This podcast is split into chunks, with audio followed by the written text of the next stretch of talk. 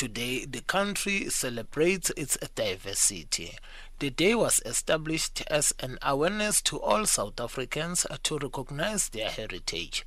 South Africa has 11 official languages, different cultural practices, and most of the country's people still believe and maintain their ancient cultural practices.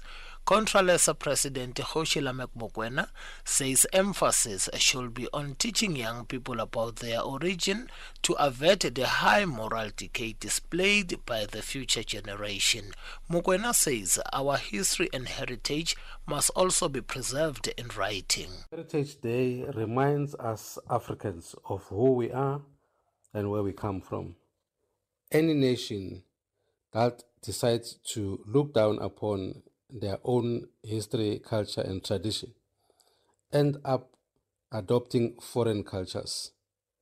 This day reminds us to be tolerant and respect our different cultures and practices. Mokoena has also encouraged people of this country to embrace tolerance.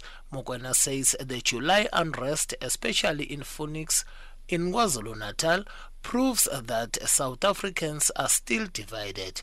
About 32 people were killed in Phoenix during the unrest. Mokoena says the country needs frank dialogue on social cohesion. The Phoenix experience is a living and typical example of what can happen if we can't tolerate each other. The moral decay amongst our youth is something to worry about and a cause for concern. They don't know they don't know where they come from, they don't know their culture and practices. Hence, their moral behavior and decay is a concern to many South Africans.